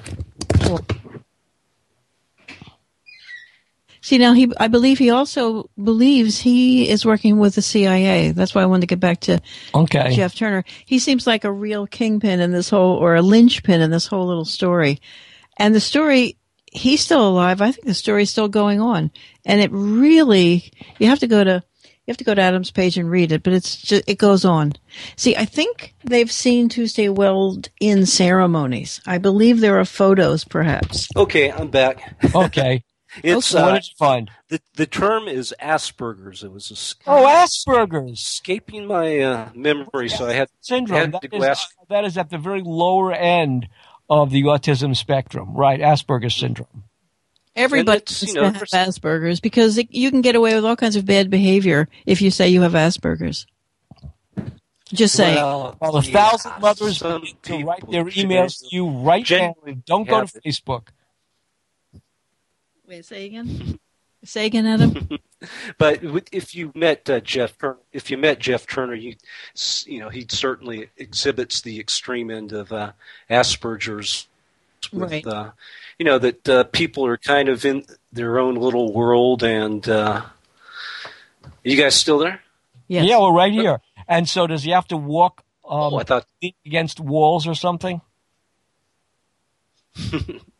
Well, th- uh, you know, part of it is just you don't uh, really relate to uh, people real well, and you know, getting in a conversation with Jeff sometimes it's very a very a one-sided thing where he'll he'll just uh, talk your head off, and he's not really aware of you know other people's feelings or emotions a lot of the uh, times. So, you know, that's the more extreme end of uh, Asperger's. But, you know, also it's like similar to autism and these other things that there's a little bit of a mad genius quality to these people as well. Yes. Yes. Um, why is he telling you anything in the first place? Does he have a re- um, like a goal in telling you stuff? He's just uh, likes to uh, you- share his knowledge. I mean, have you considered writing a book about this? And have you talked to him about that? I don't think I would uh, write a book. I've been working on a bunch of other stuff, but I, you know, have written a couple of rather long essays on Jeff Turner and Tuesday Weld and all of these uh, crazy theories, Right. which might, you know, be based on Well, everybody's some, named in this in uh, this article. semblance. Yeah. I mean, we've got we've got Nazis. We've got um we've got Dave Emory.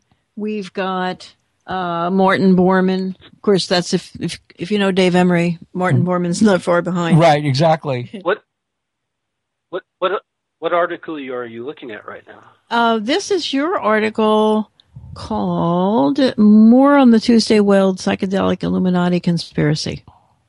It's maybe from 2009. From 2009, I believe. That's that's that's on my uh, WordPress site Yeah, on Untamed Dimensions. on my blog. Yeah, on your blog.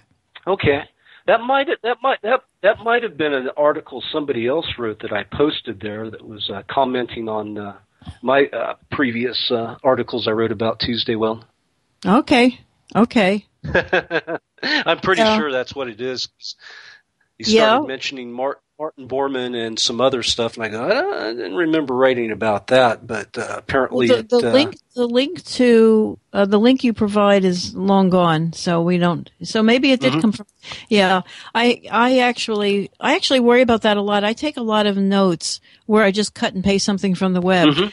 and and it's in a kind of a note uh, an an um indispensable note taking device it's called uh nvALT nvALT Okay. And it, uh, if you know notational velocity, it, this is freeware and so forth, but the best note taking devices. Hmm. Anyway, notational velocity. Um, and whenever you cut and paste in there, you know, it's like, it sounds like I'm writing all this stuff. And, you know, as a writer, you want to have your stuff somehow distinguished from all the other stuff you're pulling from the web. It's actually a problem. Particularly if you're going back through old notes. Sometimes you don't remember writing that. You realize I didn't write it. You know, I pulled it off the web. So I'm just saying, saying, and yeah. and many many times I'll uh, look back on some of my old writing. It's like, did I write that? hmm exactly. Exactly. So what are you working on? Uh, about six different projects.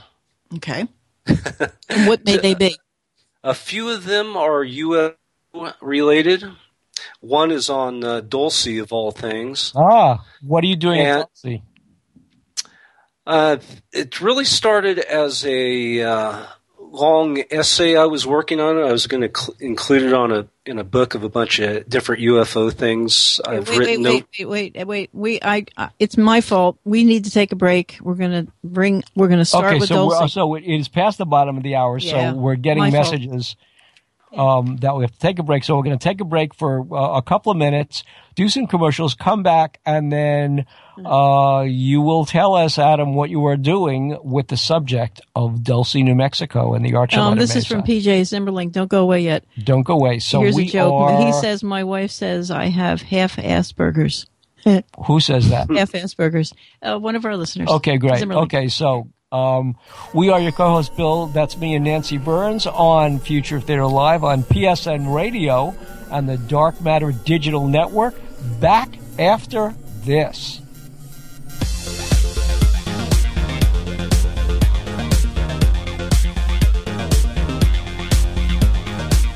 Roswell, UFOs, flying saucers, alien abduction. Are we alone? Information regarding this and many other questions about the unknown are only a click away at www.theufostore.com. The UFOstore.com offers hundreds of DVDs about UFOs, aliens, crop circles, conspiracies, Bigfoot, suppressed science, ancient mysteries. Log on to www.theufostore.com and request a free UFO store catalog. The UFOstore.com, the largest selection of UFO products on the internet. Imagine no longer being tied down to your computer, but having the freedom to take live talk radio with you anywhere you go. TalkStream Live introduces our first ever iPhone application. The talk shows you follow now follow you. And your iPhone is now the fastest and easiest way to stay connected to the best talk radio on the internet. Listen to live talk shows 24 hours a day, 7 days a week.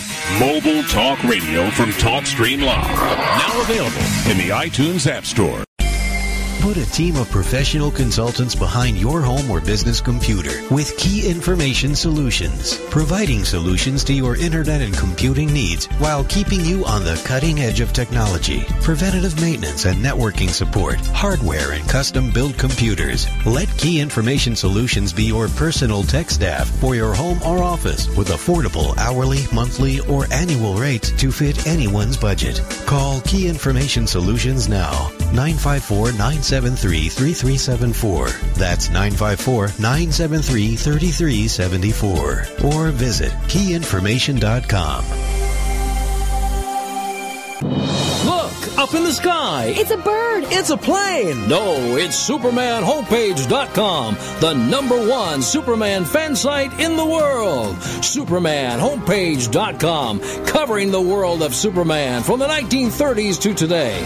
News, reviews, rumors, and reports. SupermanHomepage.com for all your Superman comics, TV shows, movies, cartoons, radio shows, and more. Everything you ever wanted to know about the Man of Steel and more. SupermanHomepage.com.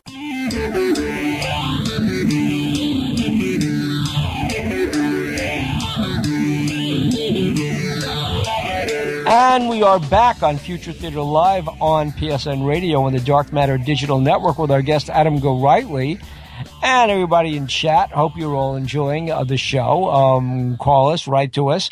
Um, Adam, tell us about what you're doing with Dulce. How could they call us though, Bill? Tell them. Okay, well, Oh, how do there's they a tele- call? there's a telephone number. There's a telephone. Uh, It's let's 786 245 8127. And thank you, Angel. There you go. Adam, tell us about Dulce. You guys are partly responsible for this. Uh, I was contacted, this is going back a few years now. I think it was uh, 2007, 2008 by uh, somebody, didn't say their name, uh, but, uh, you know, they had an email address that was, uh, well, I won't even share that right now, but uh, they asked me if I knew anything about strange paranormal activity where I live. I'm in Central California. Apparently, they live nearby, and uh, they also mentioned that they had uh, helped. Uh, been involved with a recent episode of UFO Hunters on Dulce or underground bases. So I thought, hmm, you know, you get a lot of people emailing you. Uh, I'm sure you guys do too. Making Right. Our Dulce di- di- episode was in 2000 and was in March 2009. Yeah, and this was a little bit uh, before that, and Okay. so anyway, I asked you about this email address, and you said, "Oh yeah, that uh, individual does know a lot of things." And Okay. uh, let's not even.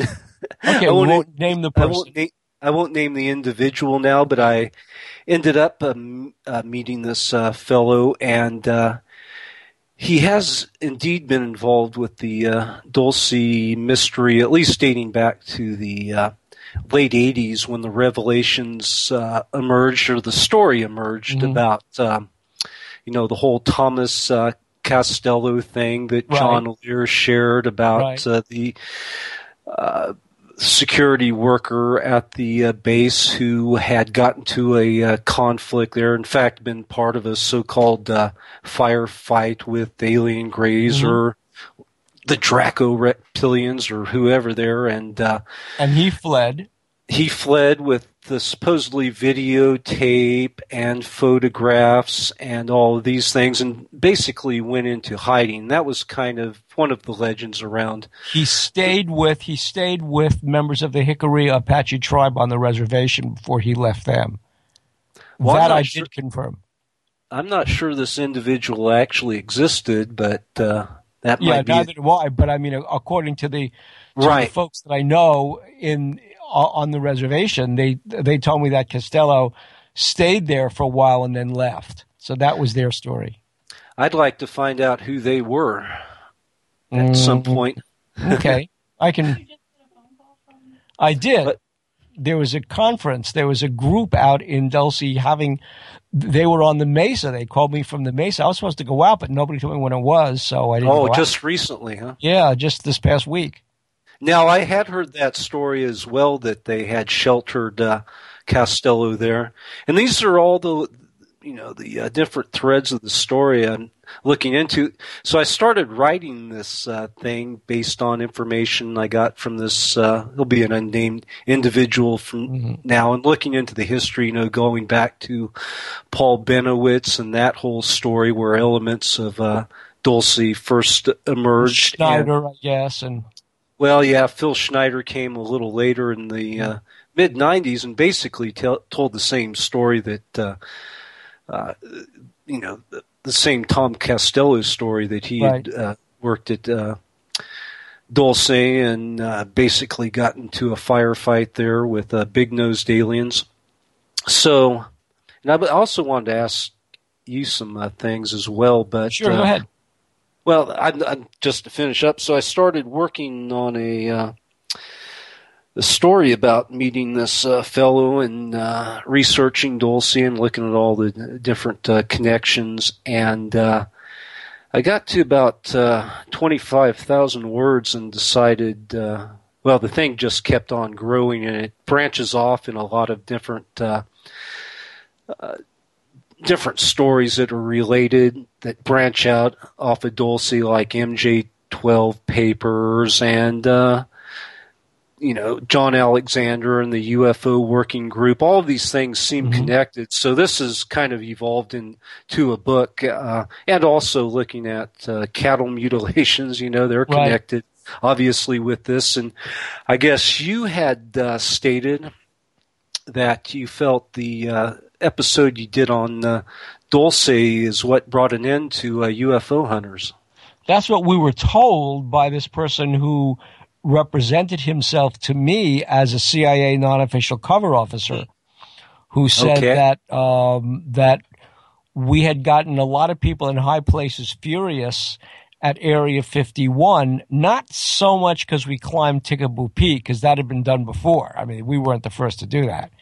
And not really because of um, our setting the cameras outside of Area 51 and capturing that strange light. I mean, people have seen those lights before too. What really got them furious was uh, when um, we were up in the hotel room above McCarran Airport and we were reading the tail numbers on the Janet airline flights. And the tail numbers were registered to the United States government. That's what really got them mad. So we were already in trouble because the Area 51 um, episode. Then, um, when we showed that photograph, that really gave away the secret of Dulce. Because what's going on is hybridization. Now, whether it's alien human hybridization, whether, I mean, I can run Yeah. through all the, all the various explanations. The one that is the most conventional as well as the most easily plausible, doesn't have to be the most plausible, it's the one the most easily plausible, is that there is a hybridization growing on to harvest human organs in mm-hmm. bovine fetuses because bovine serum is the serum that's used for in vitro fertilization. It's very close to human serum. So imagine big pharmaceuticals and the military being involved in an experiment in a place which is where they're never going to be called to uh, uh, to an account, the Jicarilla Apache Reservation. They're free to do what they want to do, and they basically are hybridizing different kinds of animals to see what is the best mix. And I've spoken to eyewitnesses um, who've seen strange animals on the mesa, uh, and so that was what, at least in my mind, I went with. and this was during your interview with Gabe Valdez, and he showed you that photo. And what's interesting, uh, Gabe basically said that he discovered, you know, through his research and uh, his investigation that happened after he was a uh, New Mexico state trooper, he started working for NIDS, you know, Bigelow's organization, Right. and he came across this information, and he said it pointed to a certain uh, alphabet soup agency, but he, he was careful, as I recall, not to name it on your show. And I looked at, uh, I don't know if you've uh, read uh, Greg Valdez's book on the uh, Dulce base, but uh, it you don't have to do too much. And Greg Valdez was Gabe Valdez's son. yes, And, right. Yeah, he went out on did a bunch of uh, cattle investi As a little kid, Gabe would drag him along, and he was privy to a lot of stuff. And if you read between the uh, lines, uh, Greg basically says in the book that uh, yes, uh, it all leads to a certain alphabet soup agency who you might have uh, named earlier Mhm. in this interview. it's it's it's it's they were really furious uh, about that because this was a a um, that agency and go ahead and call it the CIA who cares um, they I can neither confirm nor deny. they um, uh, they invest scads of money in new technologies and and I was at a meeting Mhm.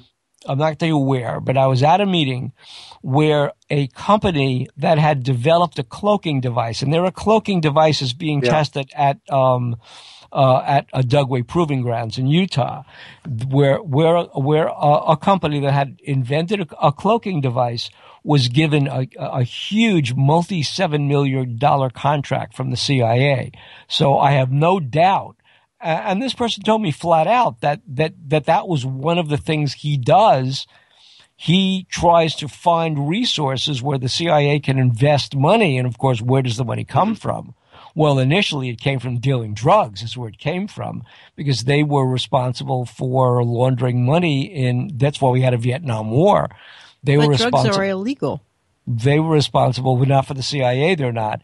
They uh, they were laundering uh, drug money for traffickers in Southeast Asia. The that, that tied in the whole Diem regime in South Vietnam. with uh, the stealth stealth technology, cloaking technology plays a big uh, part, as I've discovered in the whole uh, Dulce story and Paul Bennewitz's involvement, and uh, you know, the, it all it all seemed to stem originally that uh, Bennewitz kind of stumbled upon uh, the stealth craft and figured out a way to take photographs uh, of this uh, technology. And you know the air force and AFOSI became aware of this and that's when uh, much of the disinformation began When with, Richard uh, Doty led him down the garden Mhm. path. Yeah. yeah, exactly. And it seems, yeah, to stem back to what was going on at Kirtland Base and also kind of related to uh, Dulce and the uh, cattle mutes that, uh, you know, there was a lot of this stealth, uh, stealth technology being discovered and filmed sometimes inadvertently. And there was also, you know, you're probably aware of the uh, crash of some type of aircraft that happened out there in Dulce that Bennewitz Right. somehow got led down Right. the path to believe it was an alien ship or the aliens had uh, shot Right. it down. It was some type of reversed engineered craft, and a lot of you know a lot of these uh, stories that were being laid on Bennewitz were you know partly true to some measure, but the ultimate uh, goal, it seems, was to uh, hide what was really going on with uh, a lot of this secret aircraft they were testing out in these areas. Well, have you been able to find any relatives of Bennewitz to talk to, or friends? My friend Greg Bishop uh, wrote a the first book on Bennewitz, and Mhm. uh, very well done, called uh, Project Beta, which was the Mhm, name yes. of the Right. Bennewitz's report. And he uh, tried to contact uh, the family, and uh, they don't want to talk about it. It was a uh, last I heard, you know, uh, of course, Bit Bennewitz for a period of time uh, they had to uh, admit him into a mental uh, health facility. He barely, you know, he kind of uh, hit the edge and had a mental uh, physical collapse, and uh, afterwards, you know, was never quite the uh, same guy, and it affected the uh, family. And the family still operates uh, Thunder Scientific, which is the uh, business Bennewitz uh, had, where he actually, you know, worked on government contracts. Uh, he was a physicist, very intelligent guy, and he he was developing different me- instruments. You know, uh, weather sensing instruments for aircraft, and so you know, part of the stuff when he started uh, noticing these aircrafts, he also picked on different up on different electromagnetic signals, which appear to be some type of code that was getting sent to satellites, and he Right. began picking up on all this stuff and Wow. kind of engineering his own uh, different devices to record the, all these electromagnetic uh, stuff, and uh, you know that's where the uh, Air Force seems to have come in and did some really crazy stuff, like they actually gave him a computer with some software installed in it.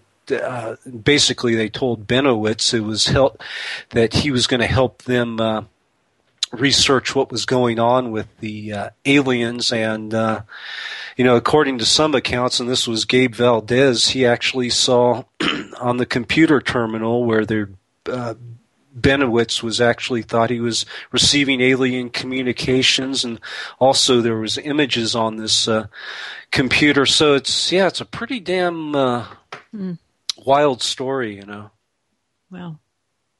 Wow. Uh, and what's so fascinating is that there are real, real anomalous events going on on the Dulce Reservation. I mean, it's not as though this is um, this is all a fantasy in in Schneider's mind, Where in is Bennewitz's Bennewitz? mind. Where was Bennewitz's property vis-a-vis Dulce? Is it is it in proximity? No, he was he was in Albuquerque, and he was located right next to Kirtland uh, Air Force Base. I mean, a stone throws from it. He did a lot of government contracts for him, so that's where he originally started seeing some things, and he saw some uh, circular looking like saucer shaped craft over uh, what's called the Manzano weapons storage area, which at that time housed like the largest uh, bunch of uh, nuclear components in the U.S., uh, according to Greg Bishop in his book. And he, Bennewitz, when he saw this stuff, was concerned, and that's when he first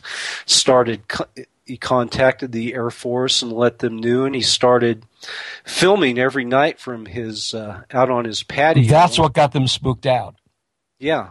Do you believe the story that Doty tells that they in fact went to him and fed him all this stuff, or do you? can't, fe- you can't you can't really uh, believe anything for certain that Doty uh, says, but he has. It's a weird thing. He has shared information with different researchers. Uh, Bill Moore and Greg Bishop got to know, know him, some of which is true, but there's also the, always that element of Doty kind of changes the story and he inserts uh, disinformation in with the uh, truth. And, you know, when he's, but he sharing a lot of uh, classified information over the years, so it's kind of a game different UFO researchers have played uh, with. Uh, well, when you Doty. mentioned Al- Alexander, is Alexander part of the Doty circle, or is he anti-Doty? Well, it's John? hard to say. He he might. It's a very complicated web of uh, these guys. And one thing uh, that's been pointed out is that uh, there may be a long relationship uh, between John Lear and Doty and Alexander uh, going back to Vietnam. They all might have uh, been Right. involved in. Uh, Laos during the uh, same period, and uh, you know, according to there's so there's so much. Well, we know that we know that Lear flew for Air America, which kind Yeah. of seal, seals the deal right. there. And and and Lear says that he's the person who flew the the folks in uh, that negotiated the um, the October surprise for Reagan and Bush. Right, and we know people who knew Lear who also flew for that. So Yeah. Kind of confirms So- it. So yeah, there's a lot of connections perhaps with these guys, and then once again you go to Lear, and Lear is the one who received the uh, so-called Dulce papers. Right, exactly. Eighty nine. So is this more of the same uh, disinformation uh, campaign that Doty was running uh, in? Because Doty had they had moved him to West Germany uh, prior to the whole Dulce papers thing, so it's like uh, maybe that part of the imp- operation uh, ended. Dulce, Doty was out of the picture for a while, and maybe Lear became the uh, point man. I'm just kind of theorizing Who- here. somebody who was flying for Air America, which means you're kind of flying under the radar on so many cultural levels. You know, Mm-hmm. you're you're hiding from you're you're kind of a triple agent, and you're flying drugs in for the CIA and drugs and and laundering money. I mean, you're doing everything wrong in this beautiful United States that you can't tell anybody about. So, how would a person who's that tough and knows that many uh, back doors of the government. How could you trick a person like that with this alien stuff? And I'm speaking of John Lear. How could Who you fool said- him? Who said he was uh, fooled? That's what I'm wondering. I don't think he was fooled. I think Yeah. I think John Lear John Lear absolutely believes what he's saying is the truth. Do you guys Uh, think it's the truth? I, I don't think so. I do. I think that he's absolutely convinced. I mean, I've interviewed him on on more than one occasion. He is um, you don't think he's first of all he's winking? friends with I think he's winking. I don't think so. Uh, I mean, he uh, he's um, he's just too friendly with. Um, first of all, he's friendly with the Area 51 group. Okay, with uh, George Knapp and Gene Huff and and um, And once again, he's the one who helped, uh, like he helped bring out the Dulce papers. He's the one who brought out uh, The Bob whole, Lazar. Yeah, the whole story of Bob Lazar, exactly. And what was the then name of George Bob Knapp Lazar's flat out told company? me It that he wasn't- was finding Bob Lazar's name in phone books after his identity was supposed to be expunged. Um, what what was the name of Bob Lazar's company in relation to Bennewitz's company? They sounded. They, are they, They- anything alike? Uh, I'm not sure. Um, perhaps similar, but uh, I've, I've, I don't know the name of Lazar's company, but when you said what what is Bennewitz's Thunder Thunder Aeronautics? What was it? Thunder, Thunder Scientific, and he Thunder developed uh, different uh, sensing instruments for aircraft, high tech stuff. Right, and Lear's uh, day job, even up till today, is in some kind of scientific uh, catalog stuff. He he sends stuff out. He sends element, uh, uh, you know, uh, bomb making. Maybe not bomb making. Well, it's not but- bomb-making but stuff, weird no. stuff. He sends weird unobtainium out to people. I think. Yeah, I believe. Speaking of unobtainium, I believe we have un- we've We have run out of unobtainium time. Yes, It is. so. So, uh, I want to thank our guest Adam Gorightly. What's our uh, who's coming here next week? I knew you were going to ask that, and I'm looking as we speak. Okay, we'll find it's out in a somebody fabulous, and it is, in fact, Bob Morningstar. Oh, Robert Morningstar. Fine. Yes. So he'll be here Ah. next week, and, And we'll so be I talking will about the Kennedy assassination. Yeah. And I want to thank again. I want to thank Adam Gorightly for a fun conversation. Um, now I'm going to dream of Tuesday Weld and uh, Baby Doll and uh, Rally Around the Flag Boys and um, the many loves of Dobie Gillis. Um, to everybody, we are your co-host, Bill. That's me and Nancy. Good night, everybody. And we are broadcasting live from Primrose Creek on Future Theater on the Dark Matter Digital Network and PSN Radio. And have a wonderful week, everybody. And we will see you with our guest, Robert Morningstar, next week, right here on Future Theater.